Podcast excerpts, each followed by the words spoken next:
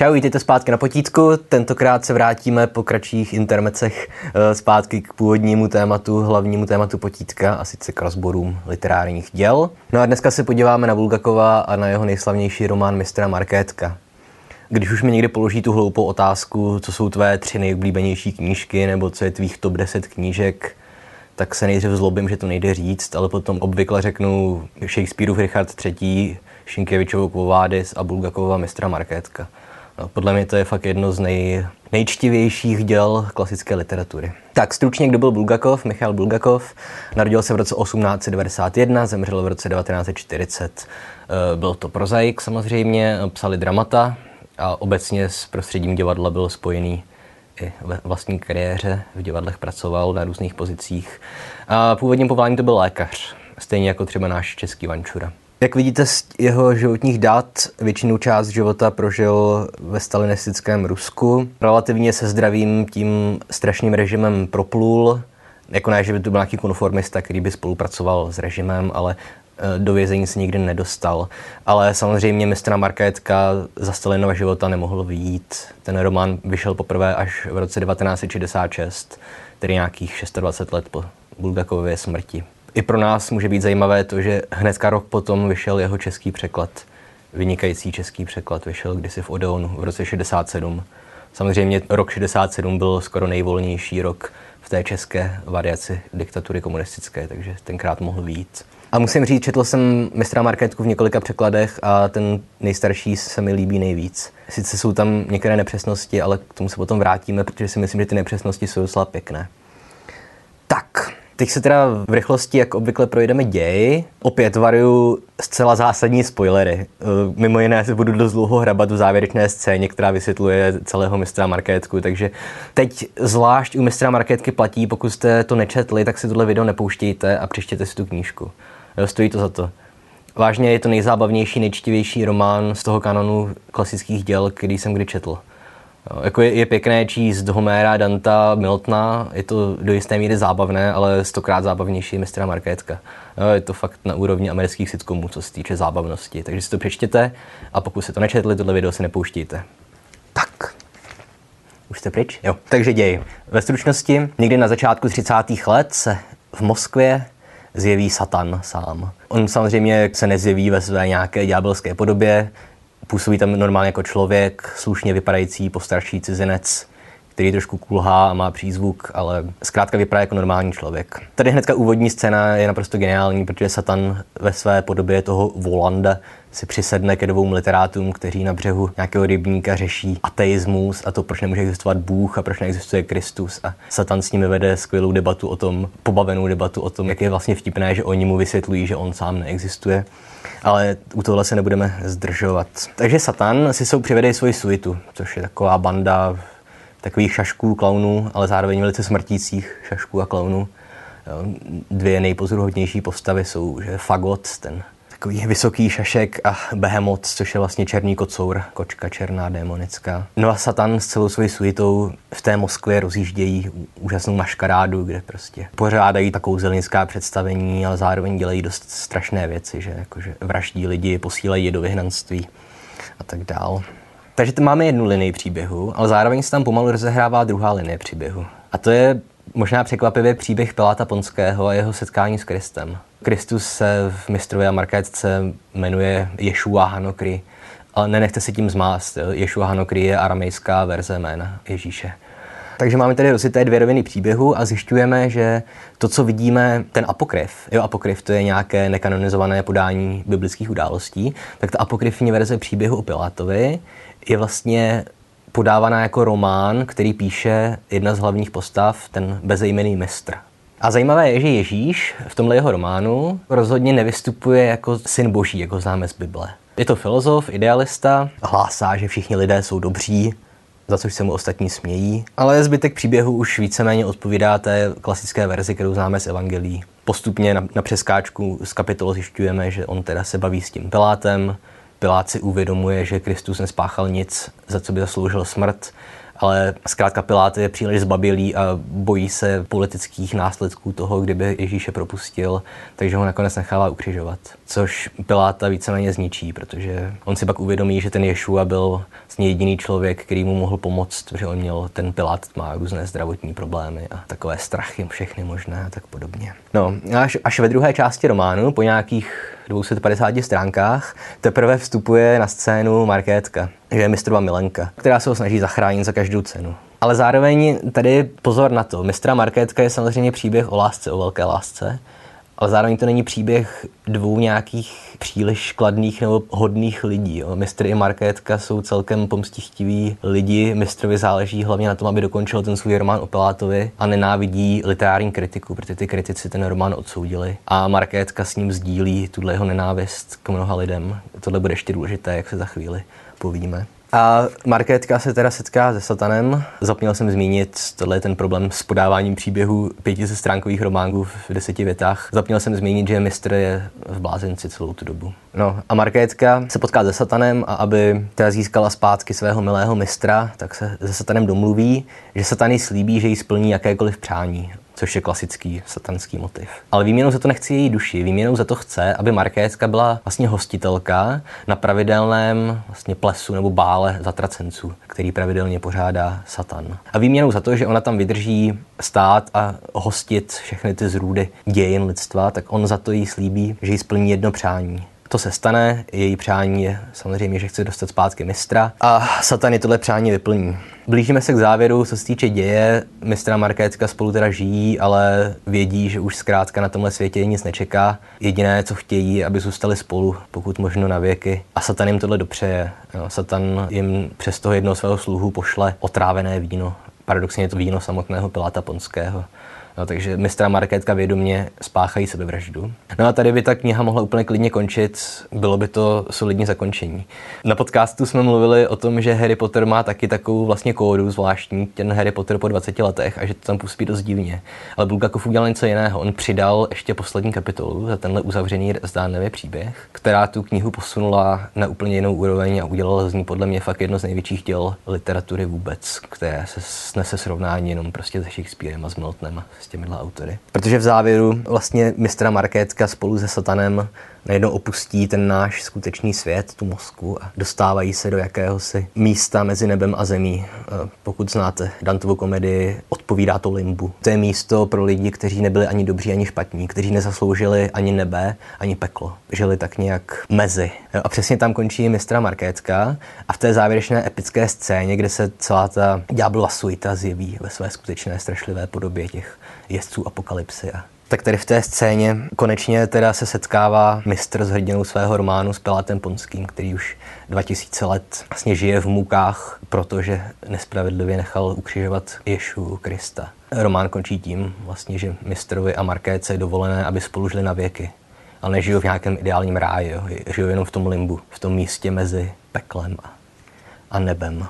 No a tím román končí. Takže tolik k ději, který samozřejmě není tak důležitý, ale strávil jsem s tím tak 10 minut, hádám. Jo, samozřejmě, ty, kdo to nečetli, už jsem poslal pryč, takže vy jste tu knihu četli. Tenhle děj jsem přeříkal jenom proto, aby jsem si ujistil, že jsme na stejné vlně a víme, o čem mluvím. A teď už teda k nějakému rozboru toho díla. V první řadě, já když jsem si dělal přípravy na tenhle díl, tak jsem si hledal nějaké studie, a dost mě štvalo, že 90% těch studií vykládalo mistra Markétku jako alegorii stalinismu. To je samozřejmě pravda. Stalin má symbolizovat tak nějak satana Azazelo, jeden z těch démonů, očividně odkazuje k nějakému zaměstnanci tajné policie, kterého tenkrát Rusové všichni znali v té době. Román je do jisté míry autobiografický. Jo, třeba četli jste to, takže víte, že mistr spálí svůj román o Pilátovi a potom ho musí přeříkávat z paměti. Jo, on ho celý umí a Markétka ho pro něj potom přepisuje. Tohle samé udělal Bulgakov. Bulgakov spálil rukopis mistra Markétky, ale stejně jako Milton znal z paměti ztracený ráj, taky Bulgakov znal z paměti mistra Markétku potom ho znova rekonstruoval a napsal ho znova jenom po paměti. Stejně tak byste měli vědět, že Bulgakov očividně odkazuje na Goethe a na jeho Fausta. Jo, tam už to jméno Markétka je úplně očividné, že Markétka je taky Faustova tragická milenka. Ale tímhle se zabývat nechci, protože jo, jistě alegorie stalinismu tam přítomná je, ale podle mě by to nemělo zastírat skutečná témata mistra Markétky. Mluvili jsme o Orwellově, o farmě zvířat, tam jsem s tím pracoval hodně Protože to je hlavní záměr Orwella, jo? aby prostě ukázal na alegorii, jak funguje ta komunistická diktatura. A to je všechno víceméně ve farmě zvířat. Ale mistra Markétka řeší daleko závažnější témata než jednu konkrétní historickou osobnost a diktaturu, kterou vytvořila. Takže někdo třeba srovnává, nevím, srovnává mistra Markétku se Solženicinem, jo, s těmi jeho gulegovými romány. Podle mě daleko přesnější srovnání je s Karlovou Alenkou v říši divů. Protože pokud jste četli Alenku v říši divů, jestli ne, tak to napravte, je to skvělá knížka, tak Alenka v říši divů také na první pohled se tváří jako knížka pro děti a můžete ji pojmout jako knížku pro děti, ale pokud jste dospělejší čtenář, tak si všimnete, že tam jako hodně věcí je těžce v nepořádku. Nenapadá mě český výraz, ta knížka je disturbing. Jo? Jak se to dá neřekne česky? Klasický příklad. Znepokojující. Znepokojující, výborně. Výborně. Klasický příklad ještě z Alenky je, když Alenka potká Chess Haircat, tuším, že do češtiny se to překládá jako kočka šklíba, a ptá si na cestu. A kočka šklíba řekne Alence, no můžeš jít doleva a tam je šílený kloboučník, nebo doprava a tam je bláznivá kněžna. A Alenka říká, no ale já chci k někomu, kdo není blázen. A šklíba říká, no ale v říši jsme všichni blázni. A Alenka řekne, já nejsem blázen, a šklíba. No, samozřejmě, že jsi blázen, jinak by ses nedostala do říše divů. Což je velice, velice znepokojující, tato úvaha. Jo, a rozhodně to překračuje hranice dětské literatury. A stejně tak mistra Markétka daleko, daleko, daleko překračuje hranice nějaké politické alegorie. No, politická alegorie je Farma zvířat, ale ne mistra Markétka. Mistra Markétka je v první řadě geniální dílo, ať už formálně nebo myšlenkově, filozoficky i teologicky. A samozřejmě potřeboval bych dvě dvouhodinové přednášky, abych řekl všechno, co chci říct. Co se týče formální stránky, mě hrozně baví to, za prvé, že ten fikční svět, ve kterém se to odehrává, je takzvaně hybridní. To znamená, že on je celou dobu normální a najednou je narušený nějakým zásahem nějaké vyšší moci nebo nějaké, něčeho, co toho světa nepatří. A vy máte realistickou mozku 30. let, do které najednou vtrhne Satan se svojí suitou démonskou. A je strašně vtipné pozorovat, jak tenhle ten hybridní svět funguje. Že buď máte světy fantastické, kde prostě je normální, že tam jsou elfové a že tam jsou kouzla, nebo máte světy přirozené, aktuální, jako, které odpovídají našemu žitému světu. Ale ty, ty hybridní světy jsou strašně zajímavé tím, jako, jaký to vytváří zvláštní kontrast. Jo. A Druhá věc, která mě fascinuje, tuším, že v videu o Nikolu Šohajovi jsem zmiňoval ten termín metadigetické vyprávění. To znamená vyprávění příběhu uvnitř příběhu. A všimněte si, co se tady děje. My máme dva příběhy. Jeden nám vypráví nějaký normální vypravěč, který se neidentifikuje, a druhý příběh, důležitý příběh, stejně důležitý jako příběh mistra Markétky, je příběh Piláta a Ješuji. A ten příběh vypráví postava z první roviny toho příběhu, mistr. I když některé kapitoly vypráví i Satan, který tam tenkrát taky byl samozřejmě. Vemte si, že ten příběh Piláta je reálný ve fikčním světě mistra Markétky. To se prostě stalo. Už protože oni nakonec toho Piláta potkají. Ale zároveň mistr je ten, kdo určuje to, co se stalo s Pilátem. Tu knihu jste museli číst, abyste teďka chápali, o čem mluvím. Takže zkrátka, mistr z roku 1930 určuje, co se stalo v roce 33 po Kristu, ale zároveň to má konsekvence, které se vrací zpátky do jeho světa, do jeho současnosti. A taky všimněte si, že on je ten, kdo nakonec dokončí Pilátův příběh. Protože v té závěrečné scéně Ješua, neboli Kristus, který on je vlastně ten, kdo měl rozhodovat o Pilátovi, o jeho vině nebo nevině, tak Ješua nechá mistra, aby dokončil svůj román a tím uzavřel osud Piláta. K tomu se ještě vrátíme, protože to má i jiné než formální aspekty, celá tato věc. Nicméně, co jsou témata mistra Markétky? Samozřejmě láska, to, o, tom, není pochyb, už jsem o tom mluvil, když jsem sumarizoval ten děj. Samozřejmě velká láska, která, myslím teda jako v rámci literatury, myslím ve stvárnění, kde prostě opět ta situace, že ty dva prostě jsou pro sebe určení a musí spolu existovat a musí společně umřít a tak dále. A tohle, tohle je jasné. Ale podle mě hlavní téma mistra Markétky, které opět je znepokojující, ve smyslu disturbing, je to, že v mistrově a Markétce tohle je moje interpretace, nemusíte s ní souhlasit, že Bulgakov naprosto smazává rozdíly mezi dobrem a zlem a ukazuje nám, že dobro a zlo jako nejsou tak snadno rozlišitelné, jak by se mohlo zdát.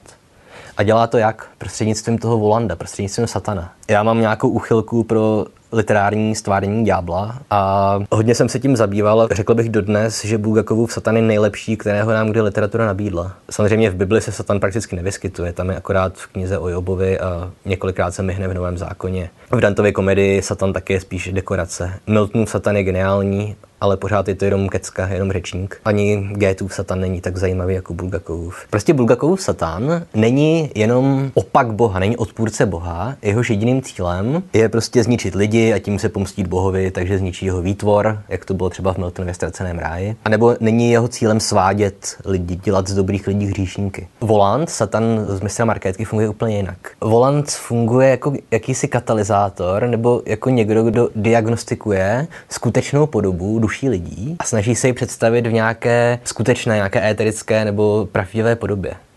Takže pokud on tam s tou svojí suitou dělá ty strašné věci těm Moskvákům, kteří jsou všichni svině, tak oni si to zaslouží. A on jenom třeba tím, že tam rozhazuje ty falešné mince a pak je mění, tak on tím jenom nutí ty Moskvany, aby se přestali přetvařovat a ukázali, jak strašní lidé oni ve skutečnosti jsou. A to samé udělá s mistrem a Markétkou. On z nich prostě dostane jejich skutečnou podstatu on je nechá ukázat, jaký jsou. Jo, takže Bulgakovův satán není opak Boha, on je nějaká alternativa k němu, nebo on jako doplňuje některé vlastnosti, které Bůh nemá, ale pozor, které jsou prospěšné pro člověka. Tohle je, myslím, dost revoluční stváření satana. Všimněte si, Satan zdaleka, zdaleka není jako zlý. My nemůžeme říct, že je zlý.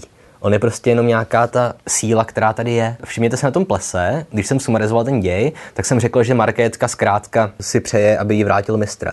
To je pravda, ale taky si pamatujete, že Markétka se slituje nad jednou vražetkým, která je součástí toho plesu zatracených. Protože to je ta Frida, postava, která vlastně byla znásilněná a nechtěla dítě a to dítě zabila. A Markétce se jí zželí a když ji Satan nabídne to jediné přání, které ona může vyslovit, tak ona udělá něco strašně jako nesobeckého, což bychom od Markétky nečekali. Ona řekne, že chce, aby ta Frida měla klid už. Čímž se vyplýtovala své přání, už nedostane zpátky mistra. Ale jak na to zareaguje Satan? Víceméně s humorem řekne, OK, takže Frida bude mít klid a teď už konečně řekni to přání, které si chtěla ty vyslovit. Co by udělal jako klasický literární Satan? Řekl by, haha, vyplýtl asi z přání na nějakou holku, kterou neznáš. Ale Bulgakovou Satan řekne, OK, máš ještě jedno přání řekni si o mistre, to přece chceš. Satan jako není nějaké zlo, který by jako se byl zákeřný a snažil se škodit lidem. On jenom ty lidi ukazuje, jaký skutečně jsou. A tohle pak samozřejmě vyjde najevo v té závěrečné epické scéně, kde vy najednou vidíte toho Behemonta, toho veselého kocoura, který tam dělal ty psí kusy a bavil celou knižku a zbavil, tak ho najednou vidíte jako toho děsivého jezdce apokalypsy. Jo? Kostnatou stvůru na kostnatém koni, který rozhodně nemá důvod k smíchu, že? protože je na věky odsouzený k tomu, aby dělal poskuka satanovi. A stejně to je s tím fagotem. Tam je vysvětlené, že to byl nějaký rytíř, který kdysi udělal nevhodný žert a proto musí na věky žertovat.